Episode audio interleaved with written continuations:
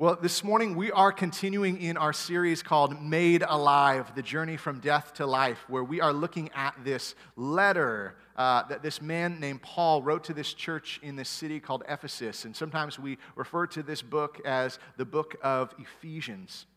Uh, and this morning, we're going to talk about uh, unity. Last week, we began kind of talking about how in this series, we're going to be looking at the themes of this book, and in particular, what it looks like, as Paul says, to be made alive in Christ. What it looks like to go from a life of death and destruction and chaos and sin to a life of life. And life that Jesus gave us, not just for this life, uh, but for the next. Uh, but this morning, we're going to talk about unity because unity is arguably one of the most important things that Jesus stressed throughout his time here on earth. And I honestly get it because there is nothing sweeter in my life than when my two sons, Gideon and Silas, get along. Yes, there are those moments, right, as a parent where things are too quiet and you're worried and you have to peek, right? And then there's the dance where you're like leaning around the corner trying to see and if they make eye contact with you, it's over. The, the, the, beautiful moment has passed. But every once in a while, it's sort of like seeing the northern lights. It's like seeing, you know, an eclipse or, or a certain sort of shooting stars. Your kids get along, and it's like, this is the greatest moment of my life. I could cry right now. But I get it. There's something about a parent, um, there's something that we desire for our kids to have a sense, not just when they're little to play, but to have a sense of unity and love and desire to be together. And when they don't, it, it breaks our heart. And I get it. I, I was thinking about it. My, um, my boys had their opening day of T ball yesterday, and then afterwards they um, got to go stay the night at grandparents. And so, I, I, whenever my, my boys go stay the night at like grandparents, we always have to have the pep talks of certain things. And, you know, one of the big things is always um, my pep talk is a little bit different than what mine was as a kid. My dad, who, by the way, is a pastor, um, my brothers and I remember these famous things he would always say whenever he was like leaving the house or we were going to someone's house. He would say, say um, no smoking, drinking, gambling, or wild women. Now, I am really glad that the internet was not as much of a thing to try to Google search any of those things when I was really little.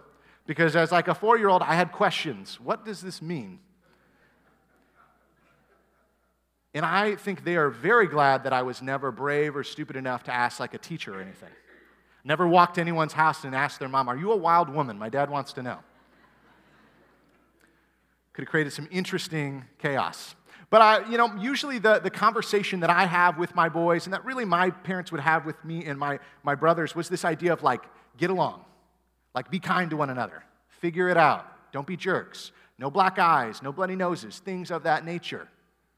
Because we understand that there is something about family, there is something uh, that, that is sacred about wanting it to be close. And as a pastor and as a father, I totally get as I've sat with people going through conflict, especially within families, in, in close relationships, how much it hurts when there is strain or there is a, a rip in the fabric of relationship. I get it, how much it just feels like a knife getting stuck into you and continually just, or like paper cuts and then you cut lemons, right? You know, it stings. And so this morning, we're going to talk about this and, and what, um, what, what God has to say through the Apostle Paul about this idea of unity. Because at the forefront, one of these things we have to understand about the good news of Jesus Christ, the gospel, is that the gospel is for everybody and it invites everybody and it has the power to unite everybody. We live in a world that is full of division and polarization. We live in a world where oftentimes, regardless of the issue, we kind of draw up certain lines. You are either this way or you are that way.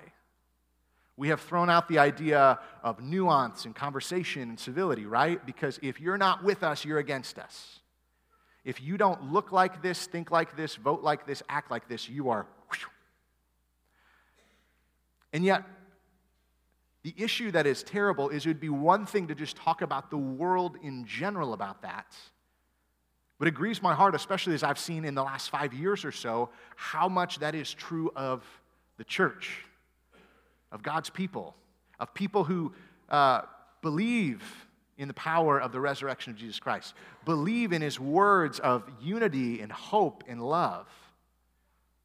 And yet, oftentimes, we don't practice it.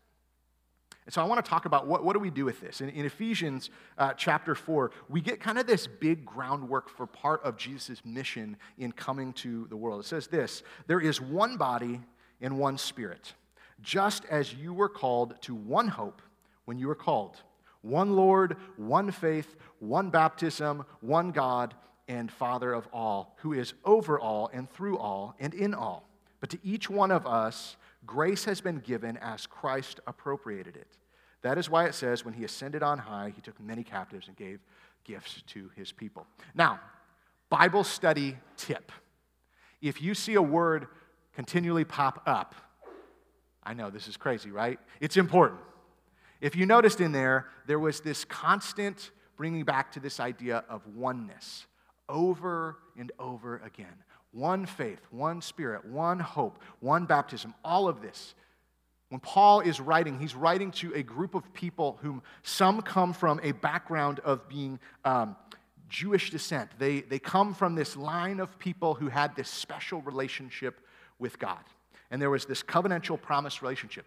And he's also writing to groups of people who would be viewed as what we would call Gentiles. They are people who do not ethnically come from these lines. And he's trying to get them to understand the importance of Jesus' great mission is to unite what felt like two separate groups into one family. And so he stresses over and over again that Jesus is not doing the thing that my mom was very kind and used to do, where when we wanted to eat out, she would go to like six different places and get all the things that we wanted. We were going to one place now.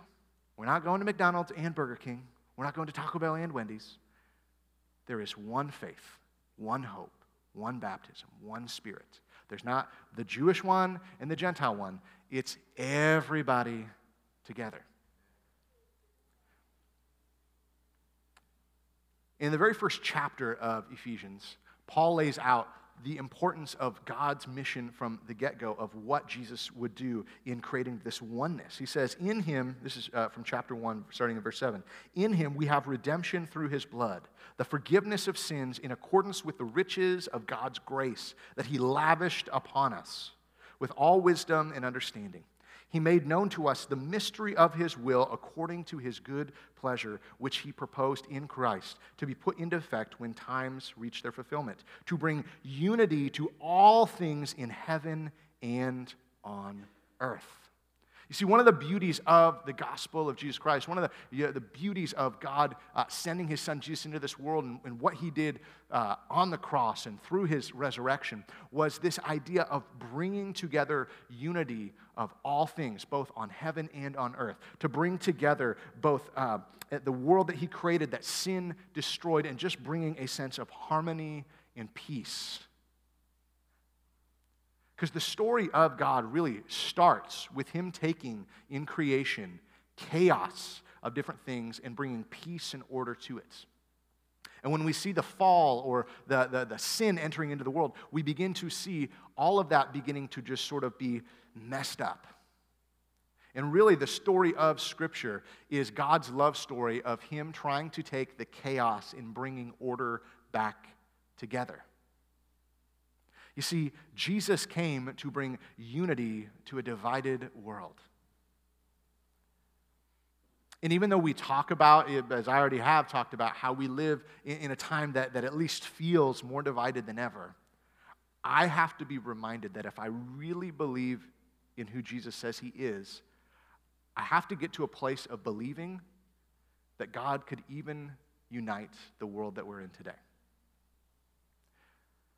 that I can't lose hope in this fact that we will never see a sense of unity. And in particular, for the church of Jesus Christ, the people of God, I have to believe and I have to fight for and I have to work out myself how to live out unity in a world that is screaming for purpose and meaning and hope. But when they look over to the church, they see just more chaos and toxicity. They see infighting. They ask the questions if that's what it's like, I don't know that y'all are doing better than what we are doing. You know, one of the great things that we are called as, as, as, as Paul oftentimes referred to us as God's holy people, which means to be set apart, is just this call to look different. You know, one of the things that I love about when we read about the early church is how much it brings together people whom otherwise would have never been together, who ethnically are different, who, who, who are, are, are different in their socioeconomic status. And yet, oftentimes today, one of the things that's difficult within churches, right, is people find churches where people look like them, think like them, vote like them. And again, I'm not saying all of that necessarily is always bad. But unity is something that we have to strive for and believe in that God can bring all of his children who look different, who come from different walks of life, and unite them under one spirit and one hope and one baptism and one truth. In chapter 4, Paul uh, lays out kind of this idea, and that's where we're going to spend most of our, our time today under how do we, as people who desire to be made alive, who want to journey from death to life, how do we begin to actually walk out this idea of unity? And so uh, Paul gives these kind of four things that we're going to focus in on. And so this is what it says at the very beginning of um, chapter 4 in the book of Ephesians. It says this As a prisoner for the Lord, then, this is Paul speaking, I urge you to live a life worthy of the calling you have received. Be completely humble and gentle. Be patient, bearing with one another in love, and make every effort to keep the unity of the Spirit through the bonds of peace. Now, Paul lays out four things there. That there are kind of these four keys that we're gonna, we're gonna dive into this morning um, briefly uh, to kind of this idea of healthy, Christ centered community that leads to unity. And the four things are humility. Um, he says gentleness. We'll talk a little about that in a moment. Patience, and what I'm calling gracious love. And we're going we're gonna look at each of them, but I, but I want to say this at the forefront because I have to be honest. Unity is a difficult thing for me. Because I don't know about y'all, but I am naturally fairly selfish. I used to think I wasn't, and then I got married. And I'd sometimes have to share things like french fries.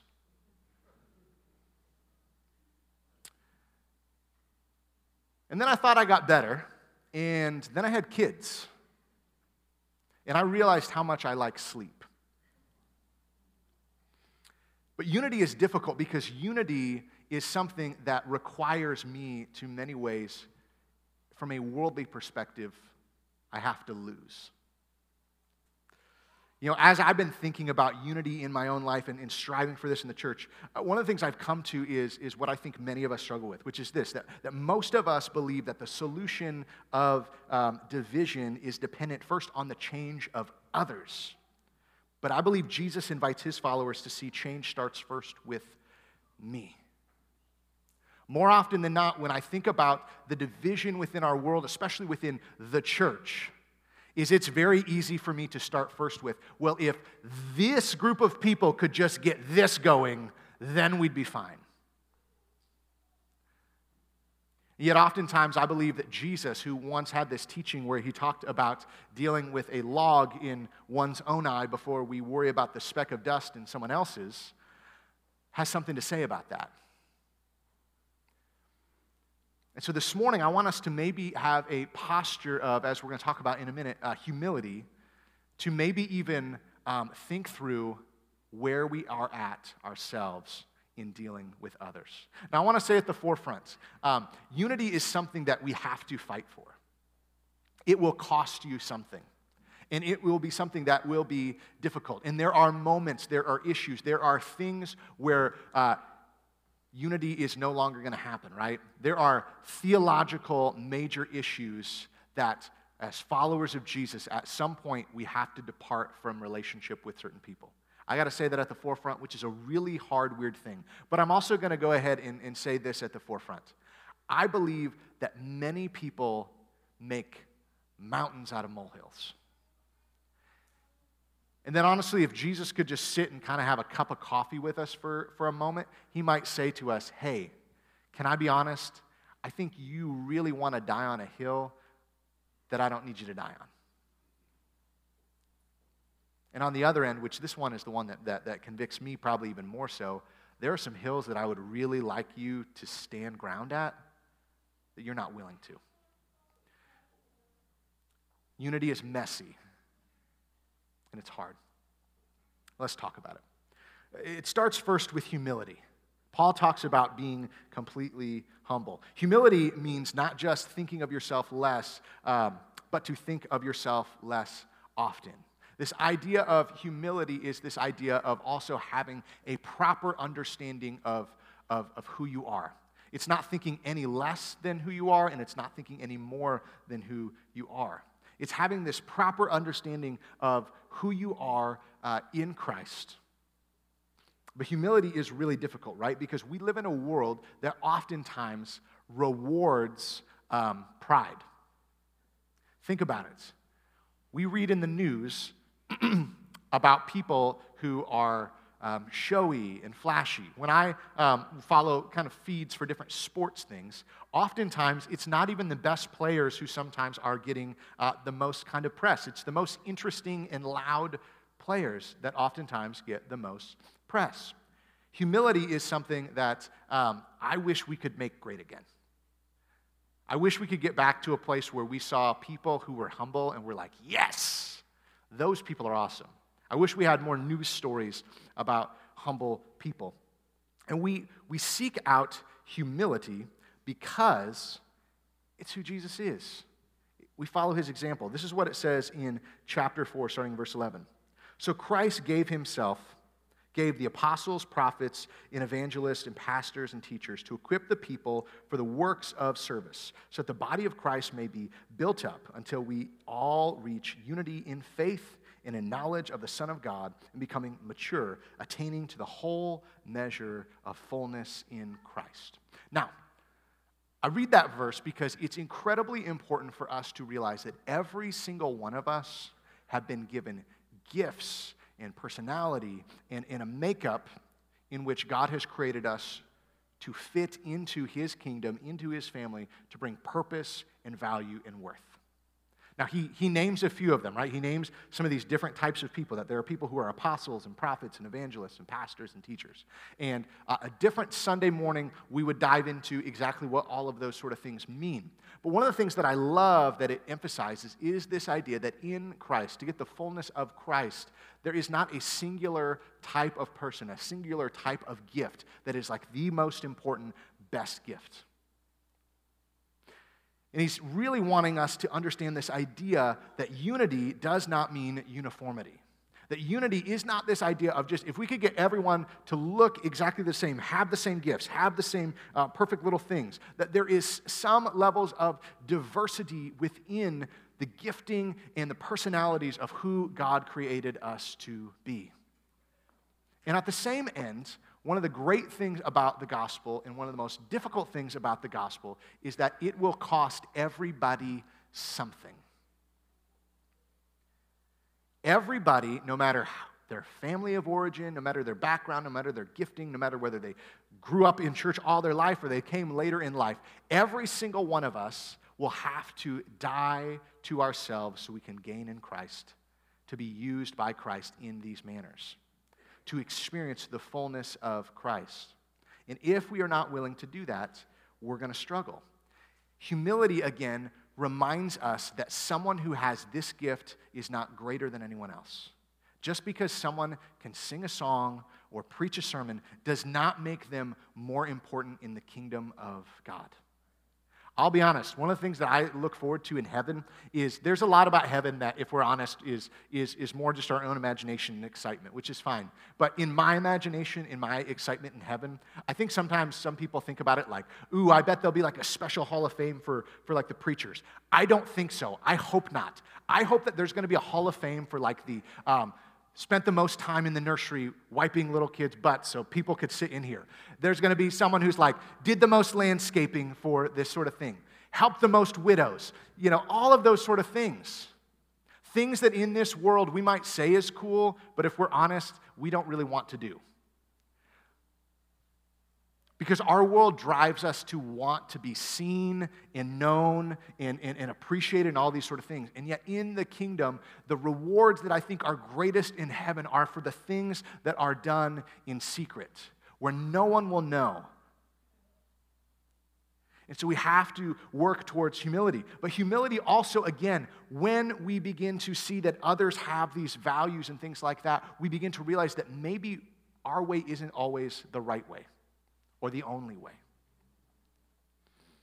Continuing in chapter 4 and verse 14, this is what Paul says uh, about this idea of, uh, of when we begin to realize that maybe there is a, a world that we need to broaden our mind to. He says this uh, Then we'll, we will no longer be infants, tossed back and forth by the waves, blowing here or there by every wind of teaching and by the cunning and craftiness of people in their deceitful schemings. What a fun word.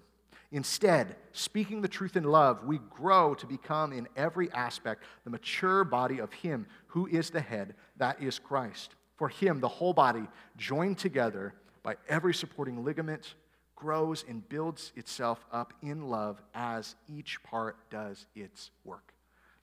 Now, that was a lot right there. But the basis of what I take away from this is when we begin to be rooted in Christ, be made alive in Christ, we begin to have a little bit more of a firm foundation where we no longer are being tilted this way and that way by different teachings, that we can stand united, that we can understand, okay, here are the majors that I am not moving on, that no one is going to shift me on. But it's also going to give me um, this, this ability to be able to speak truth in love. I have found so many people, which just breaks my heart, would rather ghost a person than have a conversation. Now, I've talked about ghosting in the past. It's, you know, it's, it's the cool kind of young, I, do I feel hip? Teenagers, do I look hip by using that term, right? Am I lit? Is that still a thing? But if you don't know what ghosting is, ghosting is essentially, um, yes, I know, I'm cool. Uh, ghosting essentially is this idea that when there is tension within a relationship, I'm just going to be like a ghost and disappear. And I have found, especially within the body of Christ, it has grieved me how many people would rather just leave and not have a conversation. Which I think is so destructive to the body of Christ. We have lost the art of being able to have a conversation where we speak truth in love, where we are willing to be able to listen to someone else's perspective. And so much of it is because I think we lack this sense of humility to be willing to say, maybe I could learn something from your perspective. And if I could just urge you, if anything else in this idea of unity, be willing to have a conversation and come into it not with guns drawn, but with a heart that's open. Not ready to just say, whatever you say goes, or I, I must believe in your new theology or different understanding about certain topic that's hot topic these days.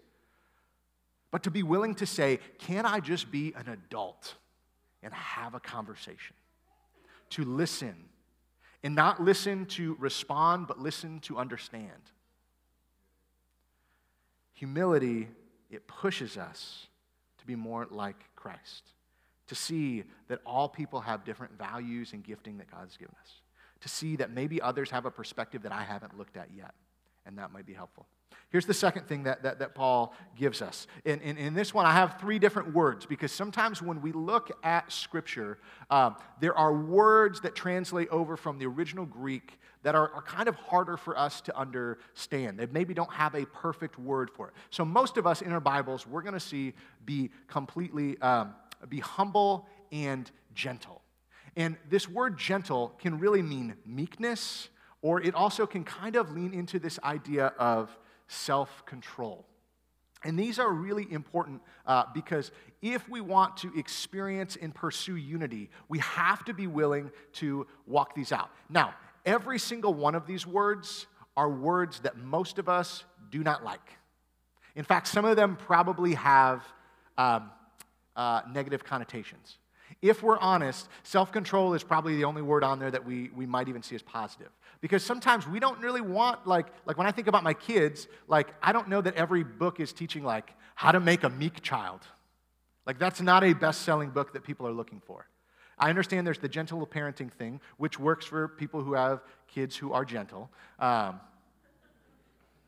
I do not. But self control. Self control, in a lot of ways, is the word that uh, not the actual word, but I think it gets the best idea of it. Uh, you see, honestly, meekness is, is maybe the best word that we understand. And I want to say this at the forefront, which I know is not proper English, but we're going to go with it. Um, meekness ain't weakness. And I know that's not proper English, but, but it's true. Meekness ain't weakness. We see meekness oftentimes as feeling like this like feeble little mouse who's like, hello, sir, can I have a spot of cheese? Um, please. But meekness or this gentleness or this self control that we're talking about is this idea of understanding the proper administration of things like a reaction of anger or things like that.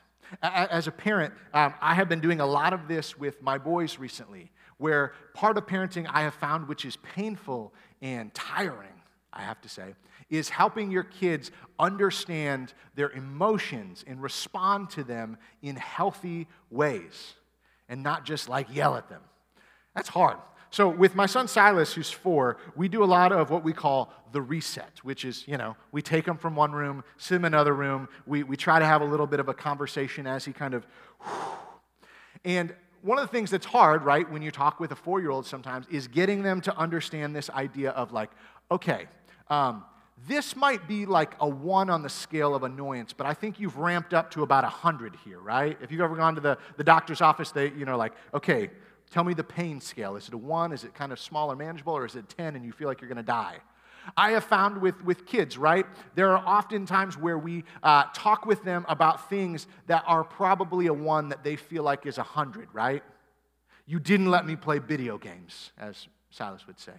Um, you didn't let me pick uh, a certain thing. I was not allowed to have ice cream for breakfast. How dare you, Father? And I think this idea of meekness, of gentleness, of self control is this idea of having a good understanding of how we respond and react to certain things when it comes to um, seeking out unity. In chapter 5 of Ephesians, Paul says this Follow God's example, therefore, as dearly loved children, and walk in the way of love, just as Christ loved us and gave himself up for us as a fragrant offering and sacrifice to God. But among them, there, there should not be even a hint of sexual immorality or of any kind of impurity or of greed, because these are improper for God's holy people. Nor should there be any obscenity, foolish talking, coarse joking, which are all out of place, but rather thanksgiving. For this uh, you can be sure no immoral, impure, or greedy person, such as a person is an idolater, has any inheritance in the kingdom of God and of God of Christ and of God. Let no one deceive you with empty words, for because of such things, God's wrath comes on those who are disobedient. Now, I, I, share this verse that might feel like, well, how does that have to do with this idea of, of being meek or, or, or self controlled or gentle? And, and I share it all because I think that sometimes we really forget that how we live matters that we, eh, our lives, we are stewards of our lives. And we talk about stewardship oftentimes with being our, our time, our talents, our treasure, but it is also our activities and our emotions and our responses in our relationships. And it is really important that we, we understand that when he talks about not even a hint of sexual immorality or greed or, or gossip, all of these sort of things, these matter. And sometimes we don't think these actually matter or translate into other relationships, but they do matter. And if we are not willing to be people who would allow God to transform us from the inside out, to make us be less greedy, less lustful, less willing to uh, uh, lean into uh, idolatry, things like that. If we're not allowing God to do that, as he said, which is a really difficult verse to, to wrestle with, by the way, that we have no chance at the inheritance in the kingdom of Christ and with God. How we live matters. Again, we do not earn our grace, we do not earn our salvation. But again, the way of love means we have to continue to walk it out with Christ. All right, let me, let me move through, through these last two quickly. Patience. Patience is one of those things that I think is really difficult because when we talk about patience here, we're not talking about like the, the patience you have to have when you're microwaving something in a minute feels like an hour. Patience is having to do with our patience towards people. And here's the key, in my opinion, to patience the key to patience is perspective. The key to patience is perspective. I, I, believe one of the reasons we have a hard time being patient with others is we have a messed up perspective. And our perspective oftentimes is so self focused. Think about this when you are in a hurry. Think about the last time you were running late to something. It might have even been here. Why are these people in front of me right now? How dare this car go the speed limit? Do they not know that I am running late because of actions and things that I chose to do?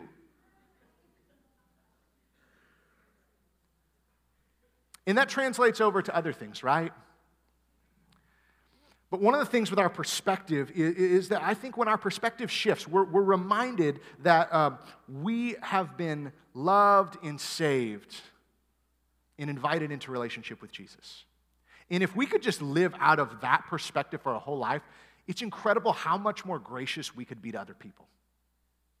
Because more often than not, the people who drive us crazy, even the people who um, know Jesus, who are part of the church, oftentimes the things that are leading them, that, that, that, they're doing that are driving us crazy, where we're struggling with patience, oftentimes is something where they're still trying to work out their own salvation. They're still trying to figure out how to live freely as a child of God.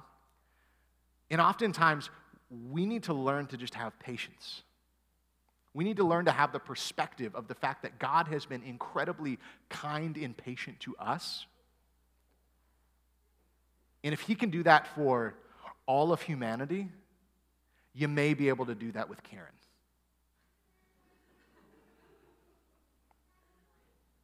In chapter 4, Paul says this Therefore, each of us must put off falsehood and speak truthful to our neighbors, for we are all members of one body.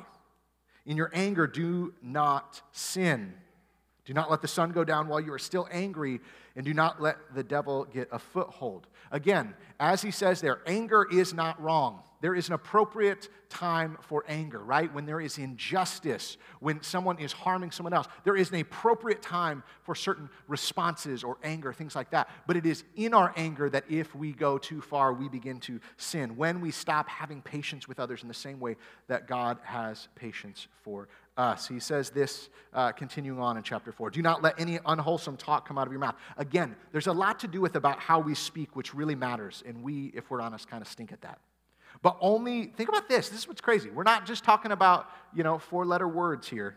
He says this, but only what is helpful for building up others according to their needs, that it may benefit those who listen.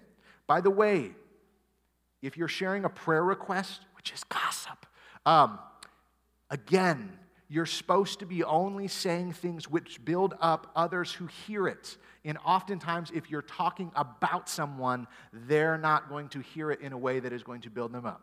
Helpful tip. It says this Do not grieve the Holy Spirit of God with whom you were sealed for the day of redemption. Get rid of all bitterness, rage, and anger, brawling and slander, along with every form of malice. Be kind and compassionate to one another, forgiving each other just as Christ forgave you. And that is this perspective change. If you believe that Christ has forgiven you, you got to learn to forgive others. It's a non negotiable. It's a non negotiable. And it leads us into our last thing that we have to do, which is one of our core values here at South Creek, which is this we have to seek to be gracious in love. We have to embody this idea of a gracious love, a love that is something we don't control ourselves. It's something that we receive from Christ and give out to others. In Ephesians chapter 2, um, Paul puts it this way, and I think it's beautiful. He says this But now in Christ Jesus, you who were far away have been brought near by the blood of Christ, for he himself is our peace who has made the two groups one and has destroyed the barrier, the dividing wall of hostility, by setting aside in his flesh the law with its commands and regulations. He says this His purpose, purpose was to create in Himself one new humanity out of the two, thus making peace, and in one body to reconcile both of them through the cross, by which He put to death their hostility. He said, Look at these two groups of people. For once and for all, I'm going to die myself so that they can live united together. And he continues on. He came and he preached peace to those who are far away and peace to those who are near. For through him we both have access to the Father by one Spirit. Consequently, you are no longer foreigners and strangers, but fellow citizens of God's people and also members of his household, built on the foundation of the apostles and the prophets, with Christ Jesus himself as the chief cornerstone.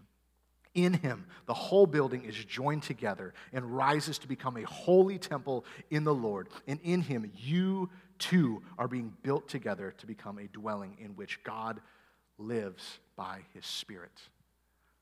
That's a long thing to essentially say. You are the temple. The building is not the church, the people are the church. And together we are called with different gifts as, a, as, as apostles and prophets and evangelists to, to be equipped to do the good works, to go out and do those things. But we are built together to live united and function together. And we need to work at being humble and gentle and patient, united in love, so we can go out into a hurting world that is dividing and show them the way. But it's got to start with us first. We've got to learn to have conversations again.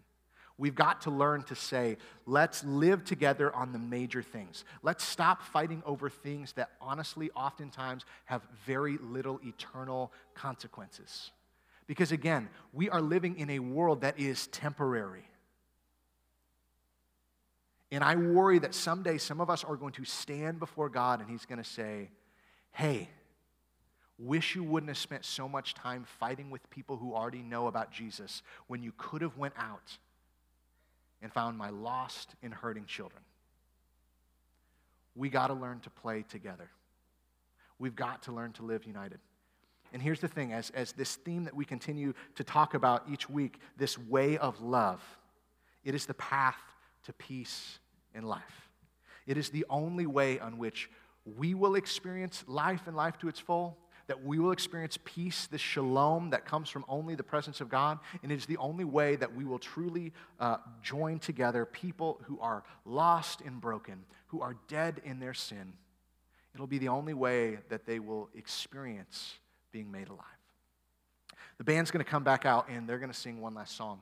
Um, but as they do, as we sing this last song, would you be willing to just think through um, if God maybe is speaking to you in a certain way? Maybe there's a relationship you need to seek out and mend. Maybe it's just a relationship with God Himself that you need to experience unity with Him once more. So, would you guys go ahead and stand? Um, and as you stand, would you go ahead and uh, bow your heads and close your eyes and, and uh, pray with me? Father, again, we thank you for the fact that you. Um, you are the only way that we can truly experience um, unity and wholeness, both in our lives and in our relationships and in the church. Father, we are in a time of history where uh, the world, maybe more than ever, needs a church that is united.